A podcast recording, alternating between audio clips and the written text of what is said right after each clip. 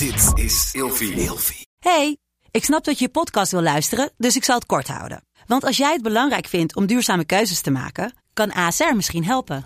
Nou hoor ik je denken, hoe dan? Nou, bijvoorbeeld bij het duurzaam herstellen van schade. Of de premies die we beleggen volgens ons duurzaam beleggingsbeleid. Dat bepaalt waar we wel en juist niet in investeren. Wil je meer weten over welke duurzame keuzes ASR maakt? Ga dan naar asr.nl slash duurzame keuzes. ASR doet het. Zo, dan kan je nu lekker naar je podcast luisteren. Vroeger. Meneer de Munnik, we bespreken deze week het onderwerp seriemoordenaars. En in deze aflevering hebben we altijd een verhaal in de categorie een historisch personage.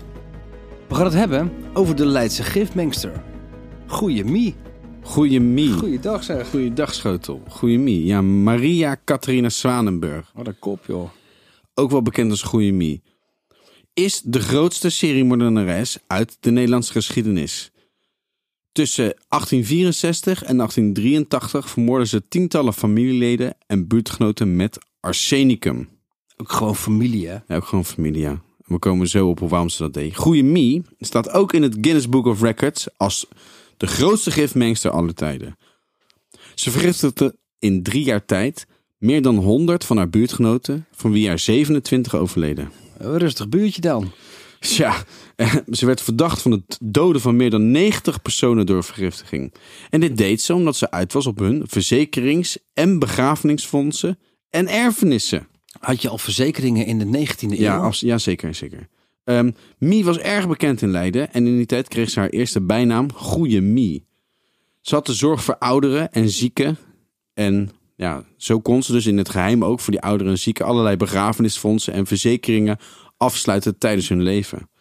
Hier was veel geld mee te verdienen.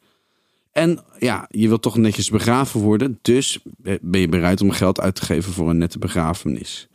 Ehm, ergens tussen 1879 en 1881 ehm, begon ze ook stelselmatig met het vergiftigen van haar medemensen.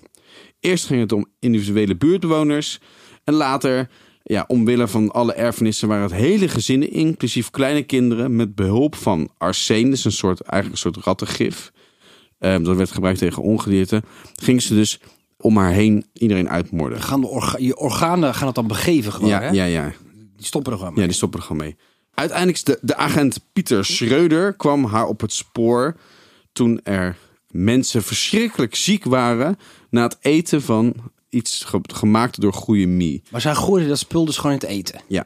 ja, vanaf dat moment ging het snel. Eh, De politie startte een buurtonderzoek en ze kwamen al snel uit bij Maria Catharina Zwanenburg, oftewel goede mie. Zij werd toch gepakt met documenten van net een overleden op zak of zo? Ja, ze had, net, ze had net dus Schoonzus of zo, was het? Ja, haar schoonzus, ja. Mie probeerde eigenlijk het gezin van haar schoonzus en haar buurmeisje in één keer uit de weg te ruimen door, door, door ja, zelfgemaakte gortenpap te aan dat gezin. En iedereen gaf aan dat het nogal vies had gesmaakt. En bovendien had eh, de, de onderbuurvrouw van die familie, Marie, betrapt dat ze op de dag van de vergiftiging het huis was binnen, binnengedrongen. Dus we kunnen eigenlijk wel zeggen dat ze op hete daad was betrapt. Ehm, ze had toen ook net in haar zak de fondsenkaart van die familie. En ja, zo ging het balletje eigenlijk rollen. En ze werd veroordeeld tot levenslang. En ze, ze bleef dus de rest van haar eh, leven, bracht ze door in de geva- vrouwengevangenis in de Keizerstraat in Gorinchem of Gorkum. En ze overleed in 1915 op 75-jarige leeftijd. Waar overleed ze nou aan? Ja, dat is niet bekend. Oh, dat is jammer. Dan knippen we dit weer uit. Tot morgen. Vroeger.